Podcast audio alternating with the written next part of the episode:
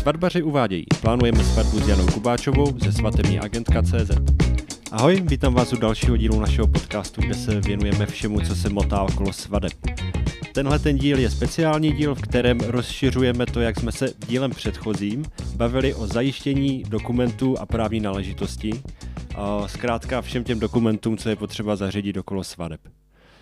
Společně se mnou je tu právnička Veronika Jancová. Ahoj. Ahoj. Já hned první otázku, co ti dám, tak uh, tu přečtu. Snoubenci prohlásili, že jim nejsou známy okolnosti vylučující uzavření manželství, že navzájem znají svůj zdravotní stav a že zvážili úpravu budoucích majetkových poměrů. A je to něco, co původně jsem myslel, že to možná řeknu z hlavy, protože to slycháme na každé svatbě. Ta odpověď většinou bývá ano, ale co to vlastně znamená?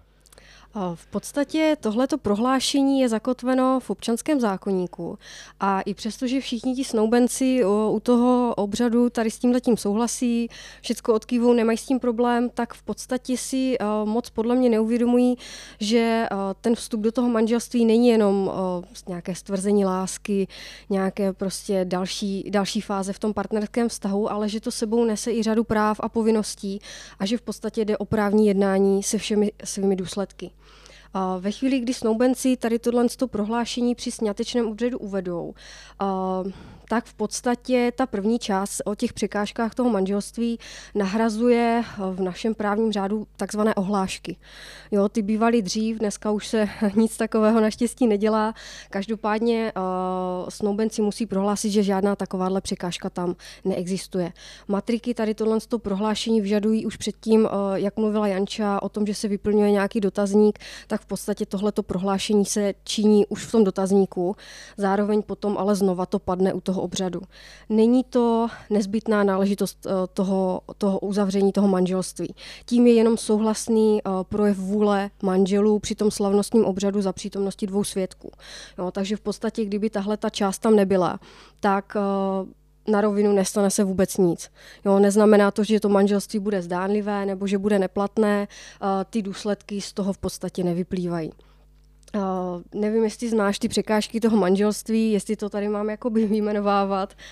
Uh, určitě, poraď mi. Uh, v podstatě jich uh, pět. Uh, ten první je uh, věk těch snoubenců. Uh, u nás nezletilá osoba uzavřít sňatek nemůže. Je tam samozřejmě zase výjimka, tak jako u všeho téměř. Uh, to nebudu úplně rozvádět. Další překážka je už uzavřené manželství nebo registrované partnerství, omezení své právnosti jednoho z těch, z těch snoubenců, případně příbuzenský vztah nebo tady ty podobné vztahy jako osvojení, pěstounství a podobně. To je ta první část, to jsou ty ohlášky, jo, ta první část toho prohlášení. A ta druhá část, eh, která hovoří o zdravotním stavu. To znamená, že snoubenci si v podstatě eh, navzájem sdělili svůj zdravotní stav, nezamlčeli, jo, spadá tam například eh, neplodnost, důležitá nějaká genetická porucha. Jo, tohle to jsou všechno věci, které by mezi partnery minimálně za mě měly být vyjasněné před uzavřením toho manželství. Teď určitě přemýšlíš, co se stane, když si to ti snoubenci neřeknou. Jak už jsem říkala, v podstatě nebude to mít právní důsledek. Jo, to neznamená, že to manželství nebude platně uzavřené. Kam to ale povede pravděpodobně k nějakému rozvodu, jo, minimálně nějakým komplikacím v tom vztahu, pokud by šlo o nějakou jakoby významnou zdravotní překážku, umím si i představit, že by tam mohla být nějaká náhrada újmy. Jo, ten manžel se může cítit prostě zdrazený, takže by tam byla nějaká nemajetková újma, ale to už by pak byla otázka nějakého soudního sporu. Jo, což... Jasně. Tak a ještě je tam ta poslední část, kdy manželé vlastně prohlašují, uh, že se nějak dohodli na uspořádání svých majetkových poměrů, svého bydlení, uh, hmotného zajištění po uzavření toho sňatku. Uh, co se týče této části, v podstatě za mě se to v tom dotazníku podepisuje spíš z toho důvodu, aby uh, ti snoubenci měli takový ten poslední jako okamžik si uvědomit, uh, že je dobré se o těchto věcech trošičku pobavit předem a aby nenastaly některé překvapivé momenty, na které se mě klienti potom často chodí ptát. Jo, takže důsledky z toho právně nevyplývají, pokud to teda se rozhodnou snoubenci zamlčet. Takže v podstatě tam ta právní moc jako taková není, spíš je to proto, aby si skutečně uvědomili, že je dobré tohle to vědět. Tak, přesně tak. Jo, jediné, z čeho by vyplývaly uh, překážky, je, je, jsou v podstatě ty překážky toho manželství. Jo, tam se potom můžeme bavit o neplatnosti uh, nebo, nebo o zdánlivosti toho manželství. V souvislosti s uzavřením manželství se často mluví o společném jmění manželů potom. Vzniká vždycky? Nebo jsou tam nějaké výjimky? V podstatě společné mění manželů vzniká uzavřením manželství a trvá až do okamžiku zániku toho manželství. Samozřejmě zákon pamatuje i na jiné situace, kdy je potřeba to odlišně upravit, kdy ti manželé v podstatě můžou fungovat v tom zákonném režimu, ve smluveném režimu nebo v režimu stanoveném soudem. Předpokládám, že ta otázka asi směřuje na nějaký ty, ty smluvený režim. Ten v podstatě může mezi manželi být upraven už před manželstvím, jako by předmanželská smlouva, o které mluvila Janča, anebo v podstatě může dojít k, tomu, k té úpravě toho společného mění i za trvání manželství. Dělá se to notářským zápisem, je k tomu teda potřeba součinnost notáře a v té souvislosti je potom potřeba otevřít i peněženku, protože určitě to zúžení toho společného mění nebo ta úprava něco bude potom stát. V podstatě už před manželstvím se můžou manželé dohodnout na úpravě těch poměrů tak, že třeba to společné mění vůbec nevznikne, jo, že se, že se zúží v podstatě jenom na obvyklé vybavení té domácnosti, nebo že vznikne až ke dní zániku manželství. Těch možností je celá řada a to by bylo na opravdu, opravdu dlouhé povídání. Dobrá, tak zkus spíš teda říct, co by byla tvoje rada pro ty nastávající nebo manžele. V podstatě je to otázka, na kterou se hodně klienti ptají. Za mě má smysl upravovat to společné mění už před manželstvím, v okamžiku, kdy jde o, partneři, o partnery, kteří už za sebou něco mají. Už má každý nějaký svůj majetek, něco vybudoval, typicky třeba o podnikatele, jo, kteří mají obavu z toho, že od chvíle uzavření toho manželství všechno spadá do společné kupičky. Jo, v tom mm, často si to lidé neuvědomují, že to společné mění manželů je opravdu vše, co manželé nabídou za trvání manželství. Jo, jsou tam samozřejmě zase výjimky, tak jako ve všem. Jsou to věci třeba, které člověk dostane darem, věci osobní potřeby, jo, věci, které člověk zdědil. Ale ta největší masa, veškeré příjmy, všechno spadá do toho společného pytlíčku. Já vždycky říkám, že je to taková jakoby třetí samostatná entita v tom manželství, se kterou je potřeba uh, prostě nějak počítat. Uh, takže pro lidi, kteří už něco mají, je uh, fajn se domluvit na tom, co se tady s tím majetkem bude dít, Uh, už jakoby dopředu, jo, protože třeba opravdu ty příjmy z toho podnikání spadnou potom oběma manželům rovným dílem. Pro lidi, kteří třeba byli jako já a můj manžel, když jsme uzavří, uzavírali manželství a neměli jsme ani jeden nic, tak uh, tam to za mě moc jako smysl nemá. Tam právě nastupuje ta možnost uh, upravit to případně až za trvání manželství, kdy vyvstane nějaká takováhle potřeba. Jo, třeba jeden z manželů začne podnikat, bylo by tam riziko, ručil by majetkem, uh, tam potom bych to jako klientům doporučila. Takže je snažší vlastně, než řešit to společné mění manželů, uh, řešit to dříve, takže před manželskou smlouvou asi. Tak, jo, říkám, v podstatě pro ty lidi, kteří už, už ty majetky mají, uh, určitě je fajn to upravit, aby tam nějaký problém potom nenastal. Na druhou stranu, uh, pokud jsou uh, lidi rozumní a rozcházejí se ve vší slušnosti, většinou nemáme problém na tom majetku se domluvit. Jo, pokud jsou tam vyhrocené emoce, což bývá bohužel časté, tak pak to třeba nějakou dobu trvá, než, než tam nějaká dohoda je.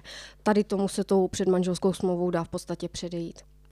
A pokud si chci sjednat předmanželskou smlouvu, kam mám jít? K notáři.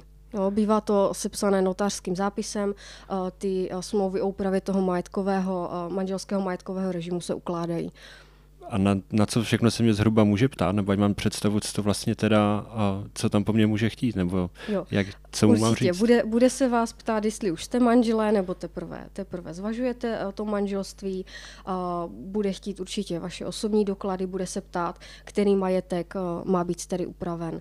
Jo, jestli už tam prostě jsou nemovité věci, finanční prostředky na účtech, cené papíry, uh, jo, i cenější movité věci, jako třeba auta, šperky, obrazy, to všechno se dá v podstatě upravit. Mohla bys v rámci všech těch právních náležitostí, co je potřeba zjistit pro tu svatbu, uh, doporučit těm novomanželům něco uh, aby si někam zašli, nebo nějaký kurz, aby se v tom vyznali lépe? Rozumím. V podstatě, pokud mm, snoubenci uzavírají církevní sňatek, církve standardně pořádají v podstatě přípravu na manželství, což pro některé je to kontroverzní téma, na druhou stranu já to celkem kvituju, protože eh, v části té přípravy na manželství s těmi snoubenci probírají právě i ty eh, právní důsledky toho manželství. Jo, jak už jsem říkala, spojí se s tím spoustu práv a povinností, eh, jako je třeba právo nebo povinnost dohodnout se společně na, na záležitostech rodiny. Jo, takže je toho celá řada.